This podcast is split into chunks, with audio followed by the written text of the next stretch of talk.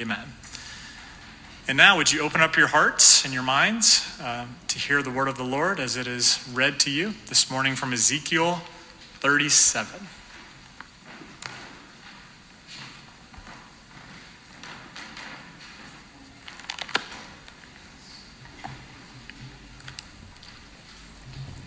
Good morning. Ezekiel 37, 1 through 14. The hand of the Lord was upon me, and he brought me out in the spirit of the Lord and set me down in the middle of the valley, and it was full of bones. And he led me around them and among them, and behold, there were very many on the surface of the valley and behold, they were very dry. And he said to me, Son of man, can these bones live? And I answered, O Lord God, you know. Then he said to me, Prophesy over these bones and say to them, O dry bones, hear the word of the Lord. Thus says the Lord God to these bones Behold, I will cause breath to enter you, and you shall live. And I will lay sinews upon you, and I will cause flesh to come upon you, and I will cover you with skin, and put breath in you, and you shall live. And you shall know that I am the Lord. So I prophesied as I was commanded. And as I prophesied, there was a sound, and behold, a rattling and the bones came together, bone to its bone. And I looked, and behold, there were sinews on them, and, and flesh came upon them, and skin covered them. But there was no breath in them. Then he said to me, Prophesy to the breath, prophesy, Son of Man, and say to the breath, Thus says the Lord God Come from the four winds, O breath, and breathe on these slain, that they may live. So I prophesied as he commanded me, and breath came into them, and they lived and stood on their feet, an exceedingly great army. Then he said to me, Son of man, these bones are the whole house of Israel. Behold, they say, Our bones are dried up and our hope is lost. We are indeed cut off. Therefore prophesy and say to them, Thus says the Lord God Behold, I will open your graves and raise you from your graves, O my people. And I will bring you into the land of Israel. And you shall know that I am the Lord when I open your graves and raise you up from your graves, O my people. And I will put my spirit within you, and you shall live, and I will place you in the land. Then you shall know that I am the Lord. I have spoken. I will do it, declares the Lord. May God bless the reading and the hearing of his word. Oh, my, my. Do you hear that text? That's that's a pretty amazing text. Just in case you missed it, there's a valley and there's dry bones, meaning that they're dead. Bones laying around in a valley. And then they they grow. Flesh on them, and they come to life, and they turn into an army because the Spirit of God blew on them. What an amazing image. Like, a little creepy, a little wild, a little eccentric, but amazing. And that comes from an Old Testament prophet well before the time of Jesus. Um, but it's a famous story, and the question that's asked before the bones turn into life again, verse 3 that Mike read, the core question of the text, which is a core question for you and I, whether you caught it or not. This is a core question for our life. Can these bones live? Can these dead, dry bones live again? That's a question that we'll ask our whole lifetime, and that's an answer that only God knows. And how do we choose to answer that question? How do we find the answer to that question? And that's part of what we're going to look into today. Today is the concluding sermon to our fall series called Surprised by the Gospel. And we've been going through the order of salvation this fall, beginning from before the beginning of time, before anything else was, and how God knew us before the world was even formed. And today we get to get to the grand finale and answer the question can these bones live again? Can dead things come back to life? What is our destiny? And so, uh, before we get into today's text, which will actually be from 1 Corinthians 15, which is printed in your bulletin today, uh, I want to read from Romans chapter 8, verses 28 to 30, because this is actually a, a three verse summary of basically what we've been doing this entire fall. So if you haven't been here for every Sunday this fall, or you've missed a few things, um, this is this will catch you up pretty quick, and it's going to be on the screen for you. Romans 8, 28 to 30. This is what it says. You'll recognize the first verse probably.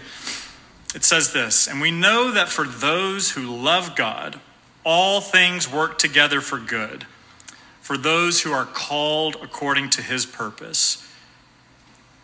And then this is when we get into the order of salvation part.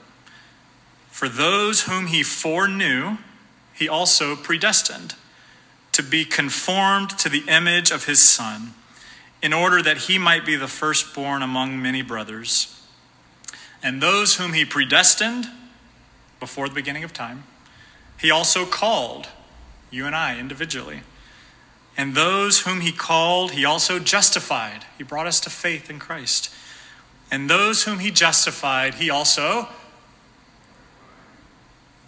this is what we're going to answer today. The, the, the blank there is what we're going to talk about today. So, Kevin, you can reveal the answer now. Those whom he justified, he also glorified. Glorification is what we're going to talk about today. Because this is the final part of all of our stories. The final part of our story is glorification. How the, the person whom God calls from before all time, whom he, he had you in mind before the mountains were formed, before light even existed. He knew you. That the God who knew you then has a plan to bring you all the way to a final point of being glorified. What does that mean? What does it mean to be glorified? That's what we're going to talk about today. So there's a hundred ways we could talk about this, and there's a hundred things we could talk about within this sermon, but I don't have a hundred, hundred minutes to give you, so I'll take 25. And, um, and I'm going to talk about it this way I'll do it in this order what, when, where, why. Just because that's the way I thought of to do it this week. So the first part is what. What is glorification? Or another way you could ask it is what happens to us when we die? What happens to us at death, the moment that we die? So before we go any further, let me just refer this to you. This is 1 Corinthians 15. This is printed in your bulletin, so each of you have it. I'd encourage you to follow along because this is where I'll be getting my, my points from. Because this is about the scripture. It's not about my great ideas or things that I think are great to talk about. Um, I'm going to teach you, hopefully, what you know 1 Corinthians 15 teaches us about glorification. This is just one of many scriptural passages we could use. But let me read this. This is the Apostle Paul. He says, I tell you this, brothers and sisters flesh and blood cannot inherit the kingdom of God, nor does the perishable inherit the imperishable. Behold, I tell you a mystery.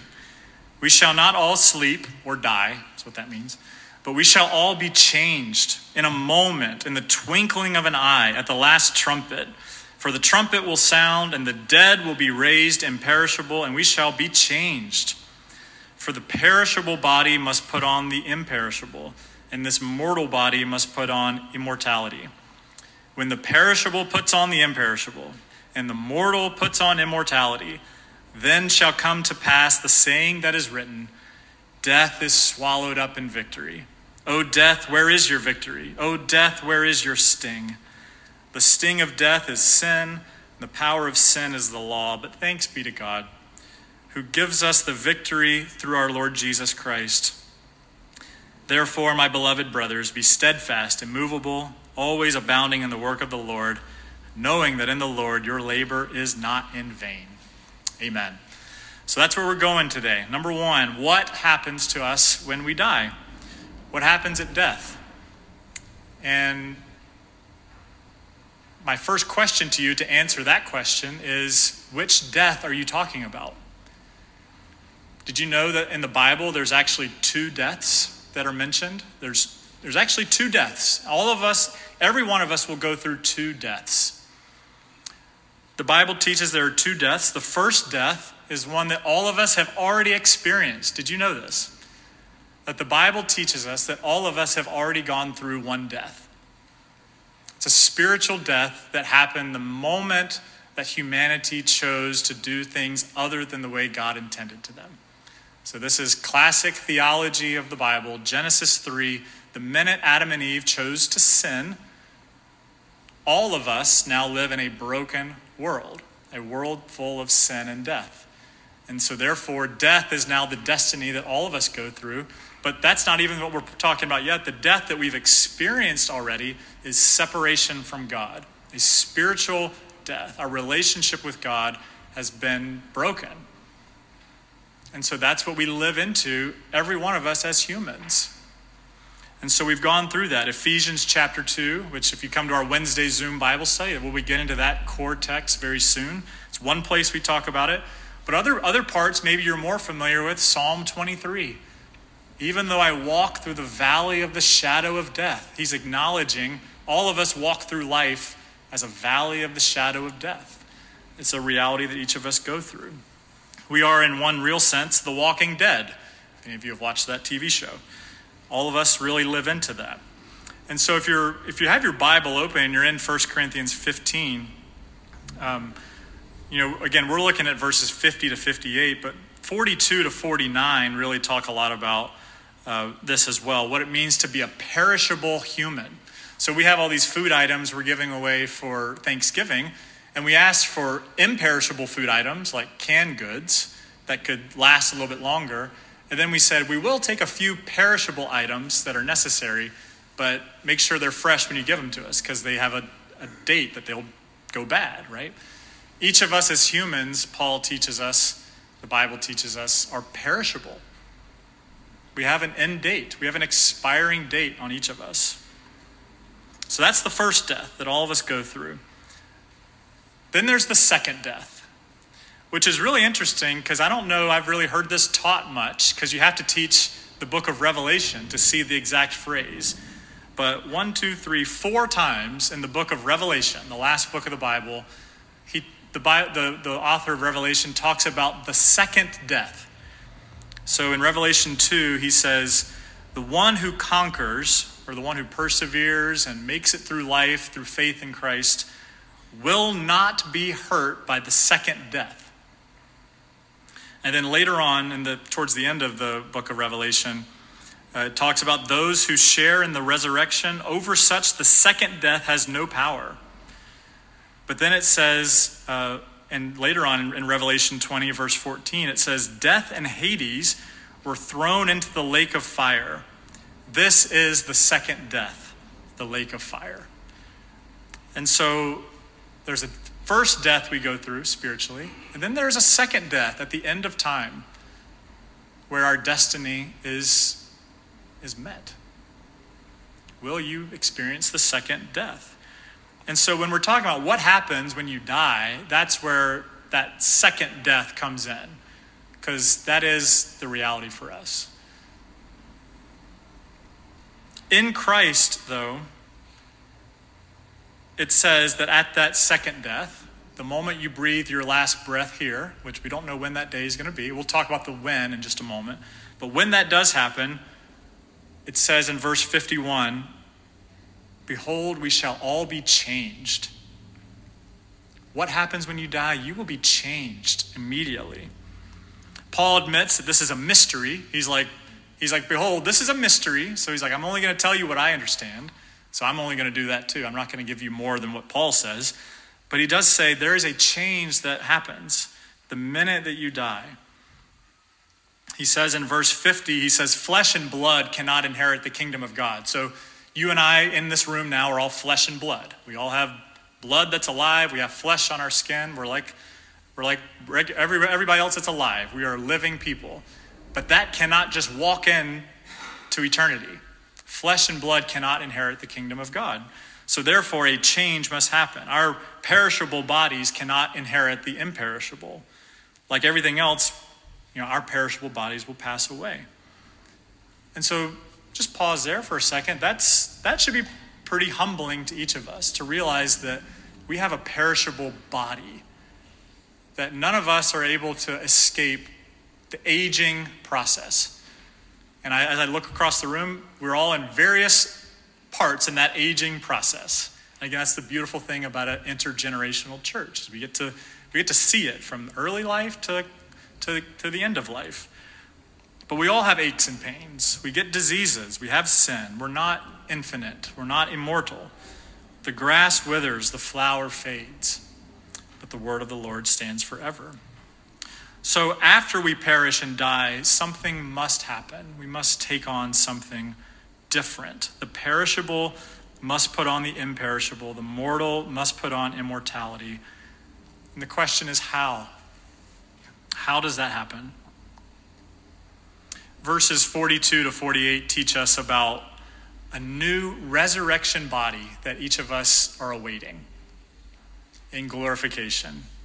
When we die, we will receive a new resurrection body. Amen. Each of us are going to receive a resurrection body. All those aches, all those pains, all those difficulties will fade away into a resurrection body. What is that going to be like? What is that going to look like? How do we understand that? This is where there's a mystery. I don't know. I've never been, I've never seen what your resurrection body is going to look like. I haven't been to heaven.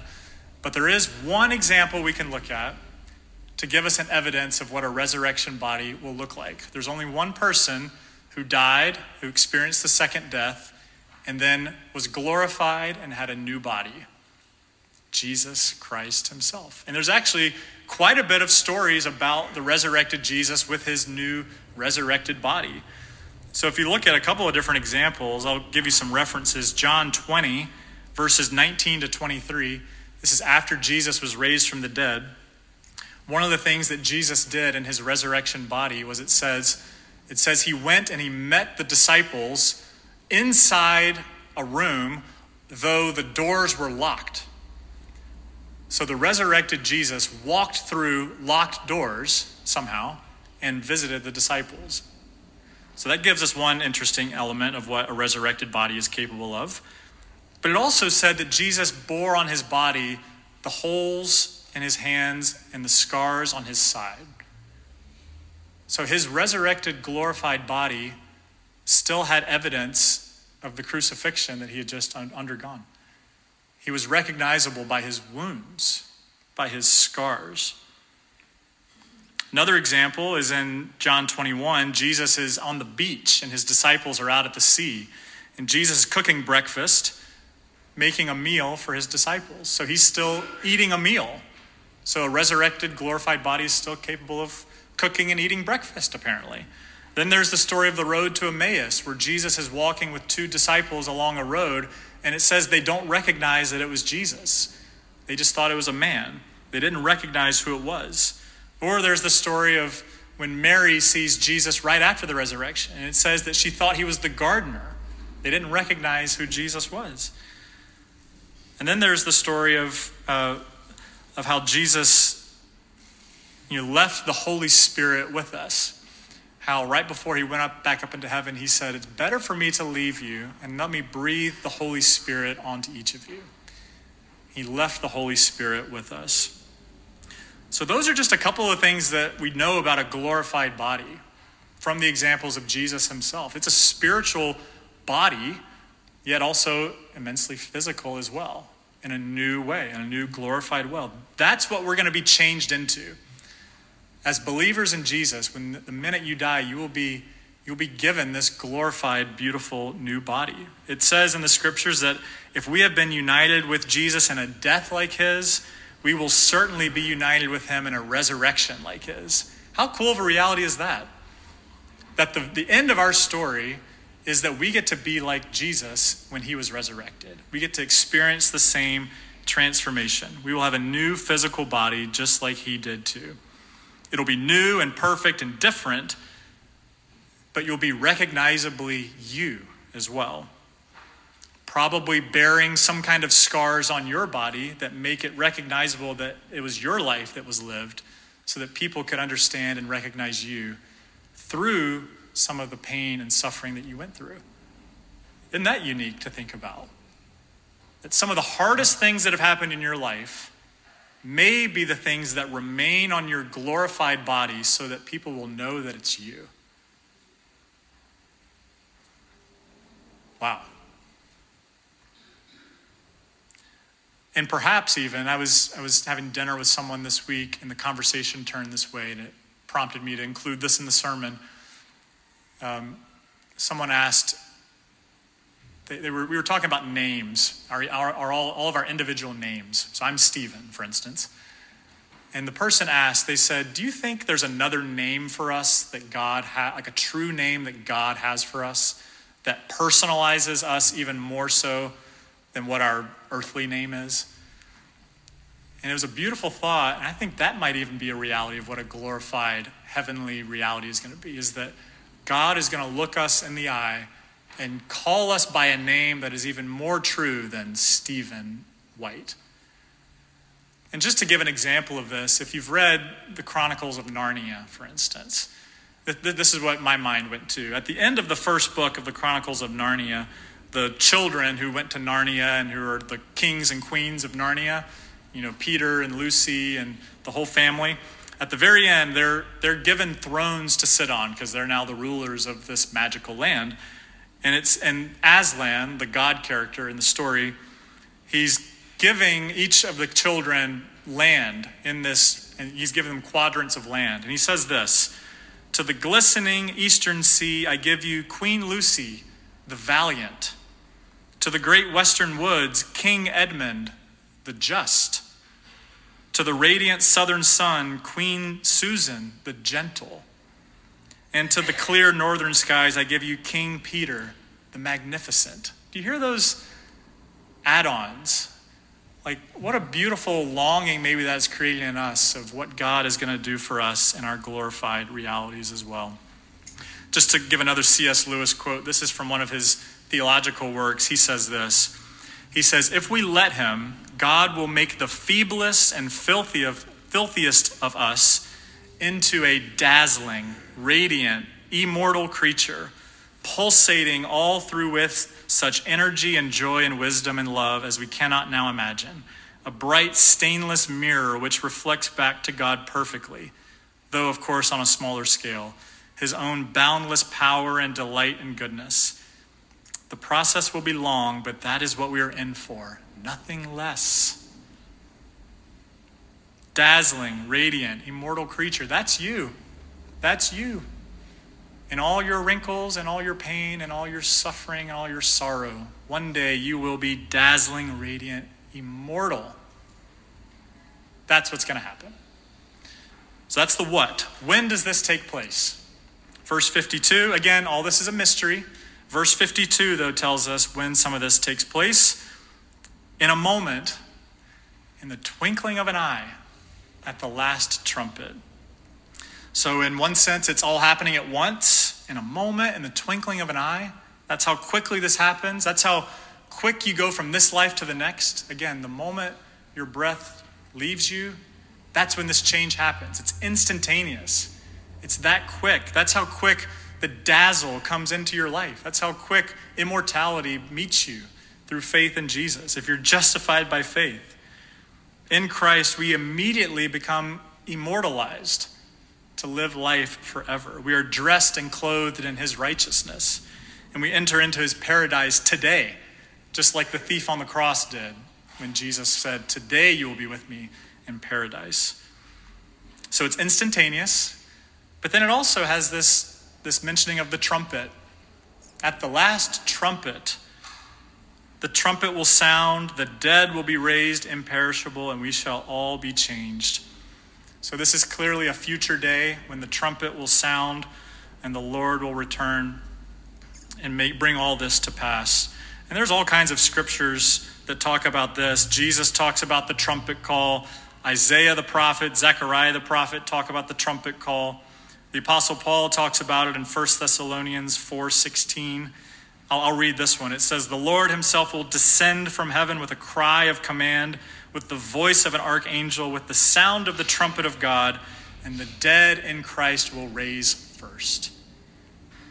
And then the book of Revelation picks up the trumpet theme as well. So there's this there's this moment at the end of all time, which we don't know when that is. That's the mystery, but that's when God will make it all come to pass. And so the when is probably the hardest question to answer. I'm not going to tell you it's coming tomorrow because of certain political events or life circumstances, but we know that there is a day when that trumpet will sound and the Lord will come and when God will bring about his new creation work. So we die, we go to God's presence immediately when we die and we are glorified. And then there's also kind of this second time when God's bringing about his new creation. And heaven descends and, and comes onto earth, and, and the earth becomes the new heaven and the new earth. And we dwell with the Lord here again. That's what the Bible teaches in Revelation 21 and 22. So that's the when. What about the where? I'm not asking where is heaven, because that's kind of pointless to ask. I don't know. I can't go to heaven. I don't know where it is. It's what I do know. It's not. It's not the clouds because I flew on an airplane last week. I didn't see it up there, so it's got to be somewhere different than that. The where question that I'm asking is, where does the pain and suffering we're all experiencing now fit into this? Where does today fit in? So verses 54 to 57, it leads us into this answer. But let me just, before I even get into that, let me just tell you a story from The Lord of the Rings, because this is where the sermon title comes from. The sermon title is Everything Sad Will Come Untrue, and that's stolen straight from The Lord of the Rings. It's a story at the end of the book or the movie, The Return of the King, and it's telling the story of Sam. They've gone through this really difficult shadow experience death and difficulty and pain and suffering. And Sam awakes. He's one of the main characters. And he says, It wasn't a dream. Where are we? He wakes up. And it says this. Let me just read directly some of it. It says, A voice spoke softly behind him, quote, In the land of Ithilien and in the keeping of the king, and he awaits you. And with that, Gandalf, the king, stood before him, robed in white, his beard now gleaming like pure snow in the twinkling of leafy sunlight. Well, Master Sam, how do you feel? He says. Sam lay back and stared with open mouth, and for a moment, between bewilderment and great joy, he could not answer. And then he says, Gandalf, I thought you were dead, but then I thought I myself was dead too. Is everything sad going to come untrue? What has happened to the world? And then it says this A great shadow has departed, said Gandalf. And then he laughed, and the sound was like music, or like water in a parched land. And as he listened, the thought came to Sam that he had not heard laughter, the pure sound of merriment, for days upon days without count. It fell upon his ears like the echo of all joys he had ever known. But he himself burst into tears. Then, as a sweet rain will pass down, a wind of spring, and the sun will shine out the clearer, his tears ceased and his laughter welled up, and laughing he sprang from his bed. How do I feel? he cried. Well, I don't know how to say it. I feel, I feel, and he waved his arms in the air. I feel like spring after winter, and sun on the leaves, and like trumpets and harps and all the songs I've ever heard. Everything sad is coming untrue is what he said. Where does all the pain and suffering that we're experiencing now fit in? Verse 54 says, When the perishable puts on the imperishable, and the mortal puts on immortality, then shall come to pass the saying, Death is swallowed up in victory. O death, where is your victory? O death, where is your sting? We all feel the badness, the sadness, the evil, the brokenness, the hardship of our day. It is real. It confronts us. Each of us experience it in our own ways. But the promise in Scripture is that all that is sad will come untrue. It's not that it's not real, it's not that we're not really experiencing it, but it's that in Christ it is all being undone completely. And somehow we are all the more better because of the sadness and the brokenness that we've endured here. So the answer to the where question is where does the sin and death go? It goes away forever. In glorification, all the evil, all the suffering, all the pain, the Bible promises the most extravagant promise of all time, which is that it's all going to go away. Everything sad will come untrue. It is not going to exist anymore. It is swallowed up in victory. It is gone, never to be seen again, vanished. And our sin and our pain that we've endured has been heard by God throughout the generations. Our tears have been held in His hand.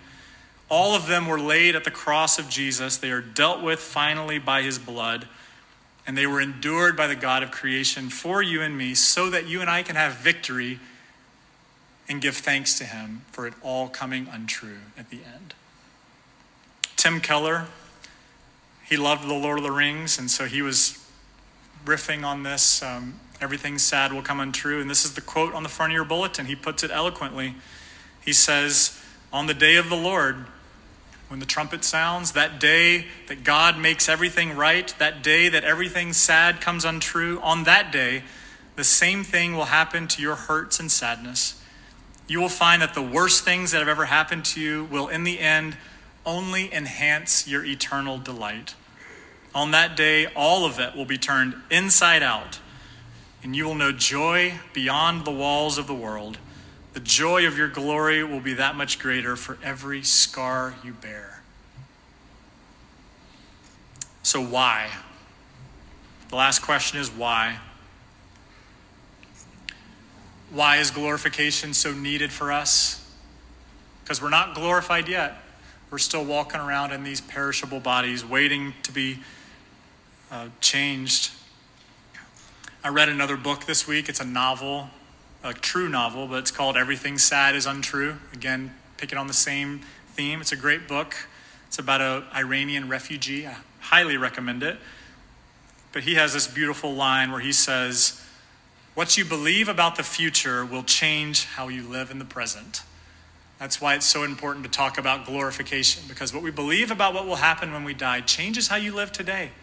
So, what's the why for today that we can walk out the door with today in our perishable bodies?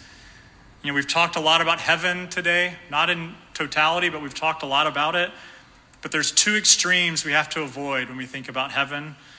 Number one is discounting it, thinking that it's too good to be true. We experience so much pain and suffering here that something that good, that dazzling, that beautiful, that, that ties the bow around everything so neatly, that couldn't possibly be true. We cannot do that. We have to have the hope of heaven to make it through this, the hope of goodness, the hope of all this having some kind of meaning or purpose. So that's the one extreme. The other extreme is overemphasizing heaven and forgetting about our life here and just saying, well, we're all going to get to heaven one day anyway and just waiting our whole life for that day. But as one theologian says, he says, Heaven is important, but it's not the end of the world. Heaven is the continuation of what we have now. So we can't just leave everything behind and just wait for it. We live in the already but the not yet now. In Christ, you have the Holy Spirit living in your life that changes, profoundly changes your present day in preparation for that final day when it all makes sense and it's all given to you in full. So, how should the hope and truth of glorification and eternal heaven impact today? Paul tells us pretty clearly in verse 58, that last verse. He says, Therefore, be steadfast and immovable, abounding in the work of the Lord, knowing that in the Lord your labor is not in vain. Your labor is not in vain. So keep going. Be steadfast, be immovable. Trust in the hope of salvation that you've been given in Christ. Trust in the hope of heaven that is to come. Trust that what the Bible is proposing is the best explanation for why things are the way they are and the purpose of, of why we go through all this, that there is meaning to it all. Everything sad will come untrue. Every work that we do in the Lord is not in vain. It is hard, it's difficult. But take heart. Even when our sin and our sinful, broken world tries to wreck us and our work and, our, and lead us away from truth and who Jesus is, it's worth it. Put your feet in the ground and live for Jesus. Live for the God who's given everything for you. Just to summarize the order of salvation one more time for you. We talked about being born again or being converted or, or being regenerated several weeks ago. That means you're freed from the power of sin. That you're born again, that sin has no more power over you anymore. We talk about justification, where you know, you're, you're justified freely in Christ. That means you're freed from the penalty of sin. We talked about sanctification a few weeks ago. That means you're freed from the practice of sin. That you could, you could live your life apart from sin. And what is glorification? It means that one day we will be forever freed from the presence of sin, meaning that it will no longer have dominion over us. So that's the end of the sermon series. That's what we long for. That's why we called this series Surprised by the Gospel, because that is what the Bible teaches. That is core Christian theology. And I pray that that, that takes you by surprise every time you hear it, because it does me. It does me. It gives me hope, gives me conviction, gives me courage to keep going. Um, but I pray it does the same for you. So let me finish in prayer. Um, I'd like to pray for you as we as we walk away from this series that we would be changed and long for that final day. So let's pray together. Father, Son, and Holy Spirit.